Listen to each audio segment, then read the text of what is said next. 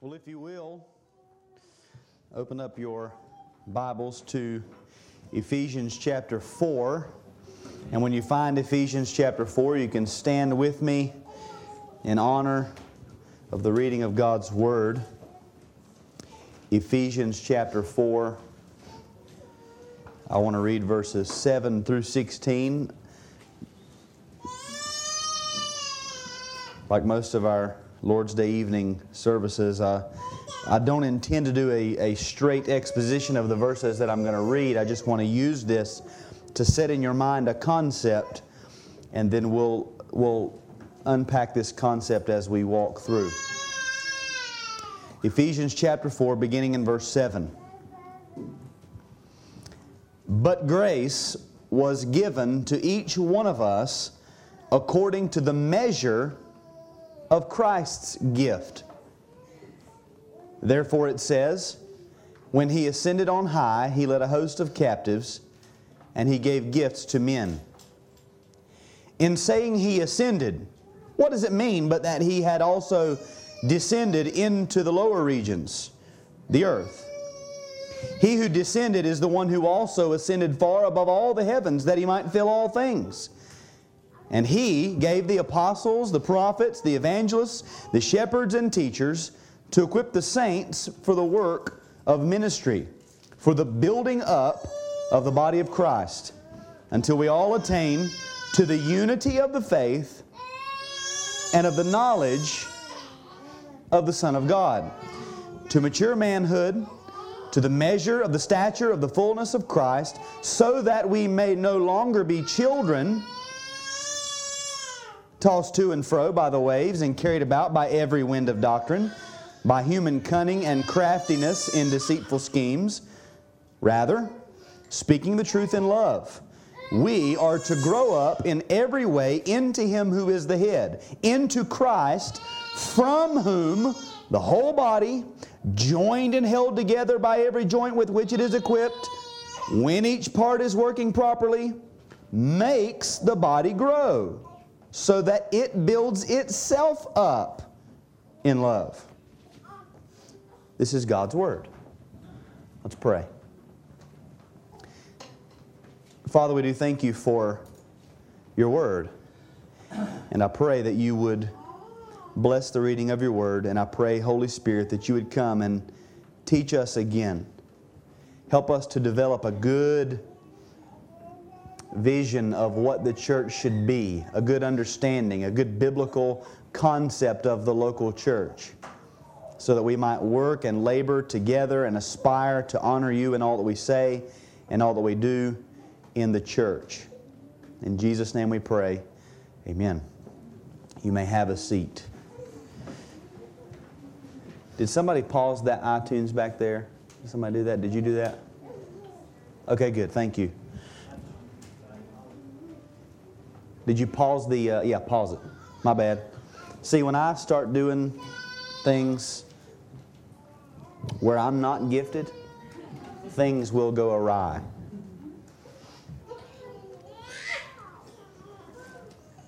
The primary axiom of our series, we'll start with a Q&A, a little test, a review, and I don't have, uh, like we did last time, four questions, and if you answer them, then we skip. I just want to ask questions to walk through every step of this process. So, someone tell me the first part, the first main focus of that, that primary axiom, the, the ology. That is the first part of it. Christology. Christology. We start with Christology, and that drives or influences or motivates our ecclesiology, the study of the church. Just as our Lord Jesus Christ, in his humility, displayed the glory of God on the earth through his authoritative word and powerful deeds through the power of the Holy Spirit, that's Christology. So also the local church, the mystical body of Christ, is to display the glory of God on the earth through the preaching of his authoritative word and sacrificial love through the power of that same Holy Spirit. What is then the foundational metaphor that we need to remember to keep in the back of our minds to understand the gifts, the spiritual gifts?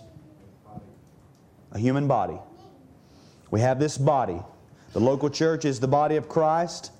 The head of the church is who? Christ. Very good. Jesus Christ. Jesus Christ is an adequate and sufficient head over this body, an adequate mediator because he is both God and man. 100% God, 100% man. Now, when we look at Christ's earthly ministry, someone tell me what was the focus of that earthly ministry apart from the, aton- the work of the atonement, the, the substitutionary work, perfect life, atoning death. Apart from that, what did he do? Word and deed. And the purpose was to display God's glory in his earthly ministry. Again, I'm distinguishing that from his life as a substitutionary life in the place of sinners, his active obedience, we would call that, and distinguished from what we would call his passive obedience, wherein he suffered in the place of sinners. Apart from that, in his ministry, he ministered in word and deed to display the glory of God. Now, how is it then that a man, remember he's 100% man, how could a man do the things that Christ did? What was the power of his ministry? The Holy Spirit of God. The Holy Spirit filled Christ at his baptism. And then we see in the scriptures the Holy Spirit fills him in his preaching. The Holy Spirit filled him in his mighty works. We might call them deeds of sacrificial love and mercy and these things. All right? What is the blessing of Christ's ascension? He said, It is better for you that I go why is it better? What's the blessing of his ascension? Intercession. We receive the Helper, the Holy Spirit. The Holy Spirit was promised by Christ. He said, The Father will send him. He said, I will send him. It was conditioned upon his return. If I do not go, then the Helper cannot come. Therefore, when I do go, the Helper will come. And then Christ, in his exaltation, receives the authority to say, Holy Spirit, go and the Holy Spirit is given to men. Now here I want to recap what we studied a little in a little more detail. The Holy Spirit, his work in general. Based on the words of Christ, when the Holy Spirit comes, his duty is to bear witness about Christ first and foremost. The Holy Spirit's job is to exalt the risen Christ in our minds, in our thinking, and in our hearts, in our affections. Whenever you have a, a, a worshipful thought or a time of adoration of Christ, that's the Holy Spirit working in you. He will exalt Christ, bear witness about Christ. He will guide us into all truth. He will glorify Christ. He will give us power. Acts 1 8. You will receive power when the Holy Spirit comes upon you, and you will be my witnesses. According to the words of the Apostle Paul, we know that the Holy Spirit is the active agent who progressively sanctifies us. He is the one who makes us more and more into the image of God. Beholding the glory of God, we, or the, the glory shining in the face of Jesus, we are transformed from glory to glory, or from one state of glory to another state of glory. And Paul says, and this comes from the Lord who is the Spirit. The Holy Spirit seals us for salvation. He causes us to sing. He gives us thankful hearts, creates humble hearts. If we wanted to tie this into this morning, if we have any, any inclination toward gospel giving, that is the Holy Spirit working that in us. And then we looked at the various names of the Spirit and the various operations. And remember that all of that was a part of His work from the very beginning. Nothing's changed. He done that in Adam, in Eve, in, in Abel, all throughout the Old Covenant and into the New Covenant, the Holy Spirit does that work. So, what then is the, the new work of the Holy Spirit and the saints? Well, it seems to be that he's, He places us into a, a visible, outwardly discernible body. 1 Corinthians 12 13, in one spirit you were baptized into one body. And then, as he takes those parts of the body and hooks them to the body, he then gives life to those various parts of the body. You know, very often in transplant scenarios, uh, uh, an organ can be transplanted, but then there's a time where you have to wait and see is this body going to receive this part? Or is it going to reject this body part? Or when Christ takes a part and puts it into a body, he fills it with life and it immediately connects with the rest of the body. He fills us with the peace of Christ and the Word of Christ. These things help us to associate and relate with the rest of the body. Then last week we looked even more in depth at what we call the indwelling of the Holy Spirit. This the idea here is that the Holy Spirit doesn't just regenerate us, but He actually settles down and, his, and we have the continual presence of the Holy Spirit within our soul. He stays. He provides a constant flow of grace. Or we could say graces. He gives various graces. And inasmuch as we participate in both public and private means of grace, we will be regularly filled with those graces. Again, the primary means as a Christian, the primary way you're going to get grace in sanctification and growth is not by yourself. Any more than a hand chopped off from the body is going to, to receive the benefits of the body. That's not how the Christian life is lived. That is a part of it, but that's not the primary means. You must participate both in private and public. I do believe the public means of grace are the primary means. And that's where we were, are filled with the graces of the Holy Spirit. He settles down within us as individuals, but then He is, He is, He, he does His work as we are connected with the body. And then we looked at the gift giving spirit. This is part of the indwelling spirit. Spirit. The Holy Spirit apportions to each believer a manifestation of His own power for the common good of the church body. We saw last week the source of the gifts is God Himself, the Father being the source, the Son having been given authority upon His resurrection, and then the Spirit is the means within us. The source of the gifts is God. We saw that these gifts differ to each is given a manifestation of the gift of the Spirit for the common good. So everybody gets different gifts. Now, two people might have the same sort of gift, but in each individual, it's still going to be different in a body. Everyone gets a different gift, and we saw last week God is sovereign over the gifts. 1 Corinthians 12 18. But as it is, God arranged the members in the body, each one of them as He chose. God gives as He pleases. Don't complain because you have one gift and someone else has another gift. Receive what God has given and use it. So, now we need to ask this question What is the goal of the gifts? If you have a gift, why do you have it? Now, we, we alluded to it last week and we're going to unpack it a little more this week. The answer, simply put, is the edification of the body. And so, if you're taking notes, this would be Roman numeral 10 or capital letter X. The purpose of the gifts. Why do we have spiritual gifts? Everybody wants to know what their gift is. Everybody wants to take a spiritual gift test and find out what their spiritual gifts are. But why? Why do we have gifts? And again, we alluded to it last week.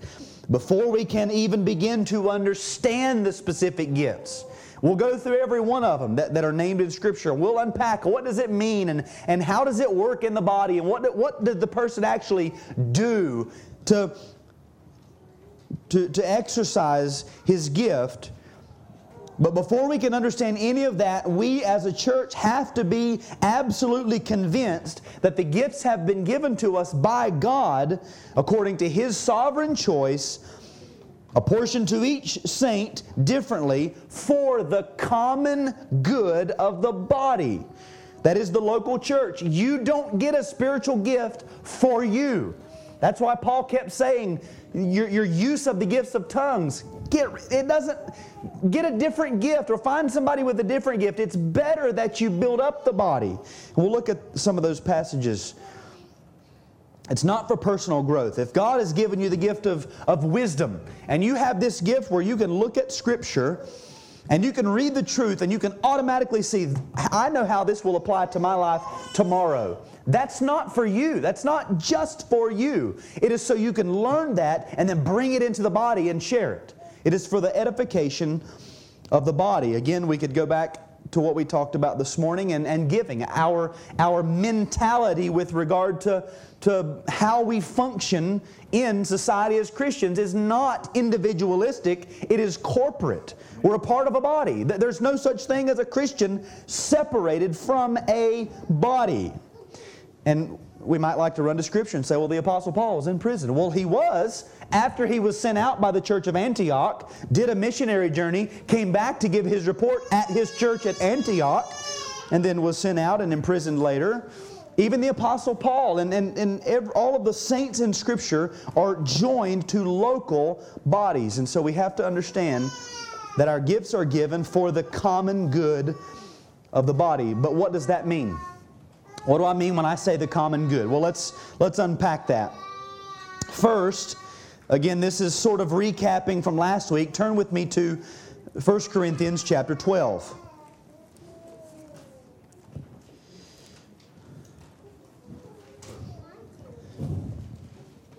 1 Corinthians chapter 12, and we'll read verse 7. We'll be in 1 Corinthians for a few minutes.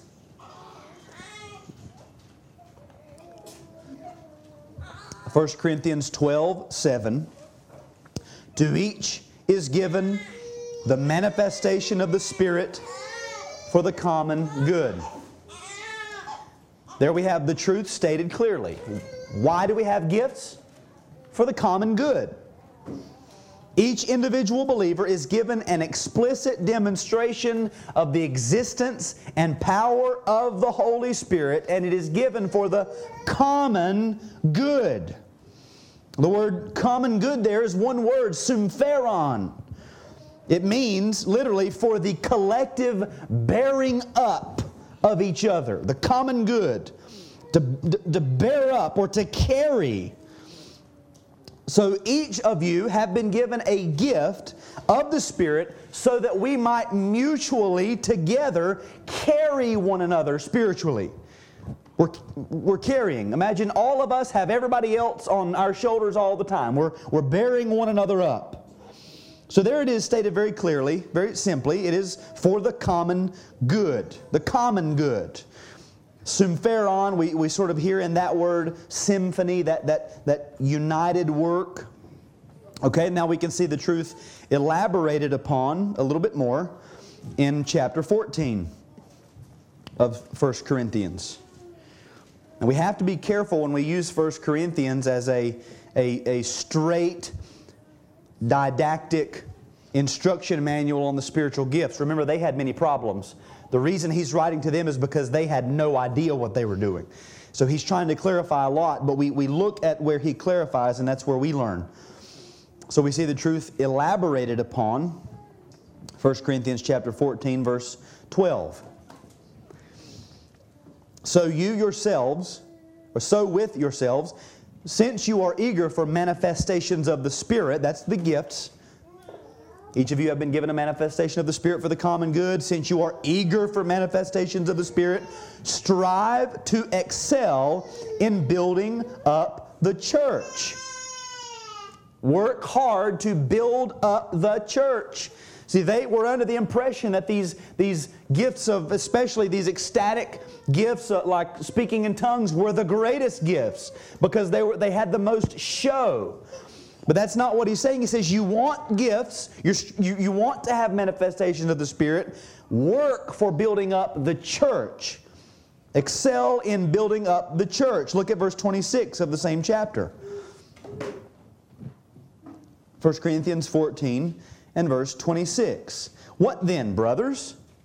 When you come together, each one has a hymn, a lesson, a revelation, a tongue, or an interpretation. Let all things be done for building up. There we have that same term, building up. This is our new information. We've saw, seen the truth stated, it is for the common good. Here we learn it is for the building up. That's our new phrase, building up. And this is a construction term. Now think of construction and how this would work. If you are on a construction site, everybody there, everyone who shows up, every crew, the, crew, the, the plumbing crew, the electrical crew, the, the framing crew, the roofing crew, we're all under the assumption that there is a blueprint somewhere. Somebody's got a blueprint, and we're all looking at the same blueprint, and we're all working toward the end goal of that blueprint. We want to get to, to maybe the, the first page or the last page, whichever page shows that building done, we all want to get there. So we're working toward that common good to bring the project to completion.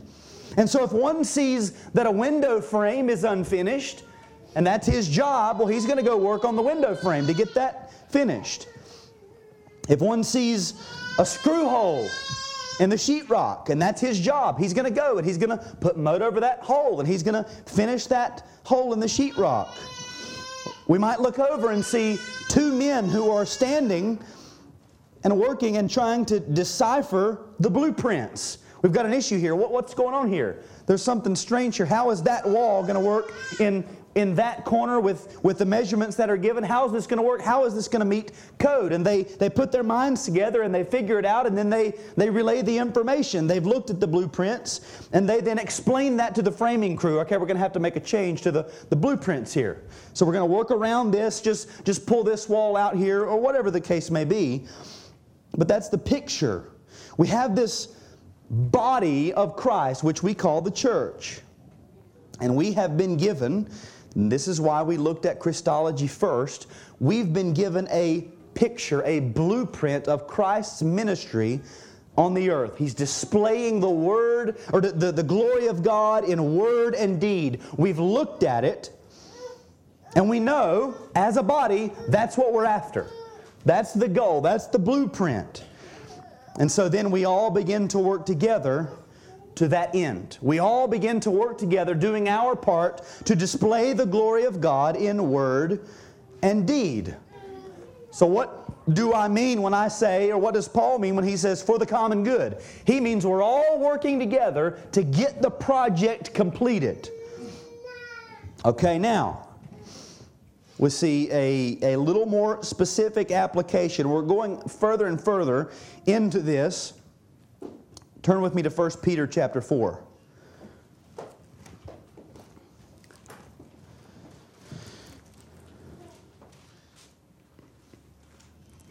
First Peter chapter 4 verse 10 we'll, we'll look at verse 11 again in just a moment but for now verse 10 a specific application. We've seen the truth stated clearly each has been given a manifestation for the common good. We've seen it elaborated upon. The common good means the building up of the church. And now we see a specific application. 1 Peter 4:10. As each has received a gift, use it to serve one another as good stewards of God's varied grace. So within this verse we see several points of study that we've looked at already. First, there, there is God's varied grace. He's given everyone varied grace. Varied gifts, grace gifts. Everybody has one. As each has received a gift, our duty, as we get it, is to steward it well, just like our finances. God's given you a gift. The goal now, steward it well. Use it well. You're not going to give an account for what you have not been given, but you will give an account for how you used what you have been given. So it is our job to steward God's varied grace. And what does that look like? We use it, we use that grace gift to serve one another to serve one another. We use our specific gifts to serve, that is, to take care of, to wait upon, to attend to, to meet the needs of the other members of the body. Now, when we hear those that terminology, serve, wait upon, attend, meet the needs of, we immediately begin to think of physical things. Is somebody sick? We got to serve them. Come, come to their bedside and give them food, give them water. There are physical aspects to these, uh, to this service, but this is also spiritual. Looking at each other, noticing spiritual things, and coming alongside one another to serve, to wait upon, to attend, to meet the needs, the spiritual needs of one another. So, what do I mean? What does it mean that we work for the common good, to build the body? Here it is. It means you use your specific manifestation of the Holy Spirit's power, your gift, in conjunction with that, the gifts of everybody else, as the means through which the Holy Spirit does His work in each individual believer, thus strengthening the body as a whole. Everybody has a grace gift. Everybody uses their grace gift for everybody else, and that way everybody is getting all of the grace gifts all the time. See, does that make sense? It's, it's just a, you, you imagine a, a, picture, and everyone's standing in a circle, and everyone has a line drawn from them to everybody else. And then this member, a line to everyone, and you're all working crisscross, using your gifts, communicating the varied grace of God to each believer. That's why sanctification and our growth in grace can't happen alone. It can't happen apart from the church because if you're by yourself, you've got your gift. You don't have all the other gifts. Maybe that gift is wisdom. That's a good gift to have alone. You can read the scriptures and learn a lot, but you're not going to receive gifts of, of helping or of leadership or some of the other gifts. You have to have all of the gifts. That's how we get the, the uh, manifold work of the Spirit to the individual, is when all of the other believers are using their gifts for the body. So you exercise your spiritual gift in the Spirit's power. Your gift is added to my gift, is added to everybody else's gift. They all work together, and the Holy Spirit uses all of the combined gifts to strengthen the graces in each individual. And the strengthened individuals get together, and what are we? We're the church, we're the local body. And so we have a strengthened body, just like a strong hand will work to make a strong arm, will work to make a strong shoulder, will work, work to, to, to provide the, the vital organs now, what, does the, what do these things require? If all of this is going to work properly, think about what this requires. This requires that we will all have a unified understanding of the end goal. This is a part of where two or three are gathered in my name, there am I in their midst. If you agree on earth about anything, I will answer it. That, that, that's the idea here. We have to agree. We have to all work off of the same blueprints. If everybody's working on different blueprints, you're going to have a disaster. So we have to all be in agreement as to what the local church is, what our goal is, and what we're doing. So it requires that we understand the end goal. It also requires that we be clear on what our gift is. If plumbers start working on sheetrock, you're going to have a problem. Plumbers don't know how to use power tools. You're going to have an issue there. If plumbers start working on, if anybody, if anybody starts working on electrical work, you're going to have problems. Okay? You have to be clear on what your gift is. If you're not gifted as a preacher, don't preach. You got to know it. You got to say, hey, not my gift. You have to be ready. If your gift is teaching, then you got to know it and use it. Don't be afraid. Use the gift, but you got to be clear on what your gift is. And that's what we're going to look at in the weeks to come. This also requires that we be able to look around. I believe this will be some of the, the special giftedness of some people to look around the church and locate needs. We have to be so consumed with the proper display of the glory of God and the ministry of the church that areas of failure and shortcomings and blind spots are addressed. We have to be so consumed with the glory of God displayed on the earth through the church. We have to want that more than more than well man, what's she going to think if I go and say this to her? What's, what's he going to think? I'm, I'm afraid of how he might respond. That's got to be done away with. We speak the truth in love, but we exercise our gifts. And if we see areas that need to be addressed, we go to them and we, we address them. We're all working off the same blueprints. We're all doing our job, and we're all looking constantly for something that needs to be done. Some, perhaps you have a gift of mercy. You're probably going to be one of the first ones to notice somebody who's, who's they're not associating like normal. Their face is just, their face is fallen. They don't look right. Something is wrong here. The way she's speaking is not, not good. I need to go and talk to her. You're going to know. Or he. So, the purpose of the gifts to build the body for the common good. All right, we'll move to the next heading, and tonight we're just going to look at two. The next heading, number 10, Roman numeral, I mean number 11, Roman numeral XI, the method for mutual edification. The method for mutual edification.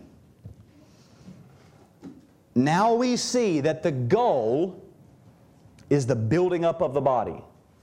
The goal is that every member gets what he or she needs from every other member working together so that all of the members get all of what they need so that when we all come together, we have a healthy, functioning body. That's the goal, the mutual edification of the saints. But what exactly are we to do? That's what we want to know, right? Like, what, what do I do? Just tell me what to do. We've been, we're on heading number 11. We've probably been going at this for six or seven weeks or more. What do I do? What is the biblical method for this work? The easy answer is exercise your gift. Exercise your gift. In a more general sense, what should we expect to be doing for each other? We do what Christ did. What did Christ do in his earthly ministry? He displayed the glory of God in word and deed. What do we do? We display the glory of God in word and deed. How do we help one another? Word and deed. Word and deed. Look with me again at 1 Peter 4, verses 10 and 11 this time. We see the principle that I'm trying to get across stated here. 1 Peter 4 10 and 11. As each has received a gift, use it to serve one another as good stewards of God's varied grace. And then he goes on to sort of unpack what this will look like. Whoever speaks, as one who speaks, the or, speaks oracles of God. Whoever serves, as one who serves by the strength that God supplies, in order that in everything God may be glorified through Jesus Christ. To him belong glory and dominion forever and ever. Notice here, the verse we just read about the gifts, we all have received a gift. We use that gift to serve one another. We're doing that so that we would be good stewards of His varied grace.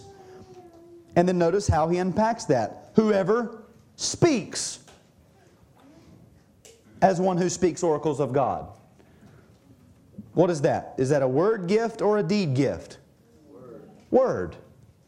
These are word gifts. He says, Whoever speaks, as one who speaks oracles of God, that is, the words or the sayings of God. So the gift being described here is the category, I would say, of the word gifts, the speaking gifts. If you have that gift, the way you exercise it is not through worldly psychology. It's not through pop psychology. It's not through the latest poll or the latest statistics. The way you exercise your gift is to take the Word of God and apply it to the situations and the needs of your church body. Whoever speaks, as one who speaks oracles of God. And then he says, Whoever serves as one who serves by the strength God supplies. You think that's a word gift or a deed gift? Deeds. We might say love. I'm gonna, I think I might use the category of love gifts in the future. We have word gifts and love gifts. They're all done out of love, so maybe deeds better. Deed gifts. This word serves, whoever serves, is the same word we saw before. It means to minister, to meet the needs of, to attend to someone. And if you have one of those gifts, you don't just do it because you like it. You don't just go in your own strength and, and you're just trying to, to be nice to people. No, you do it by the strength God gives. That's Holy Spirit power when you're serving. Whoever serves, as one who serves by the strength God supplies. I, I think the, it seems the point there is, is not necessarily in what you're doing, but how you do it. If you're going to do it, do it by the strength God supplies. If you're going to speak, speak the word of God. Don't bring, don't bring human, natural instincts and skills into the body. You do it with the word of God and in the strength of God. So I do believe there we have our two categories of gifts word gifts and deed gifts. We speak the word of God and then we serve in the power of God. And notice in that verse, 1 Peter 4 11, in order that, here's the goal, here's the purpose, in order that in everything God may be glorified through Jesus Christ. Now remember, when Jesus ministered, how did he do it? He, in word and deed, and his goal was to display the glory of God. Here, we minister in word and deed in order that God may be glorified. We are doing it to the glory and for the glory of God, to display the glory of God. But notice, through Jesus Christ. How, is, how does Jesus Christ get glory? Or I should say, how is God glorified through Jesus Christ when we minister to each other in word and deed? Think about it. It's His, we're His body. It's His Spirit. So, as the body of Jesus Christ ministers in word and deed, God gets glory through Christ because we speak the Word of God and we do it through the power of God. And so, there on the earth, where we have a, a truly biblically ordered local church, there we have the body of Christ ministering, operating, serving, preaching in the power of God, and God constantly receives glory as uh, the church displays that glory on earth. And we do that to each other.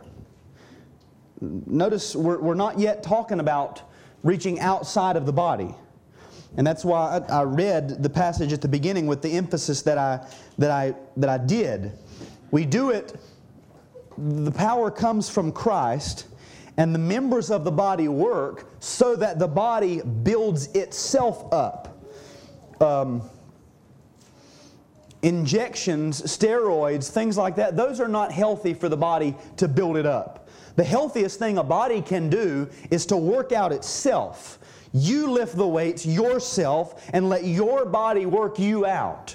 You see, or, or you eat healthy food and let your body do what it's supposed to do with healthy food. It's, it's not, we're not bringing outside things, we're bringing the, the body itself filled with the Spirit builds itself up, and all of that is from Christ. That's the purpose of, of that passage in Ephesians 4.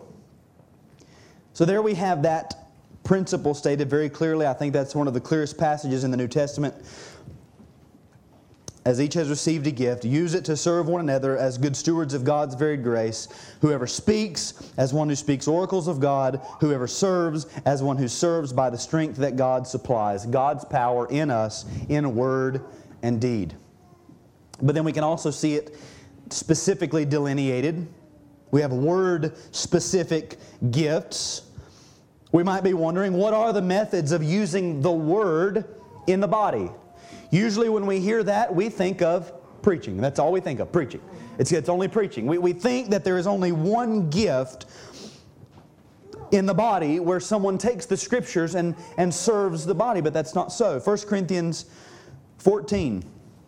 Turn back there.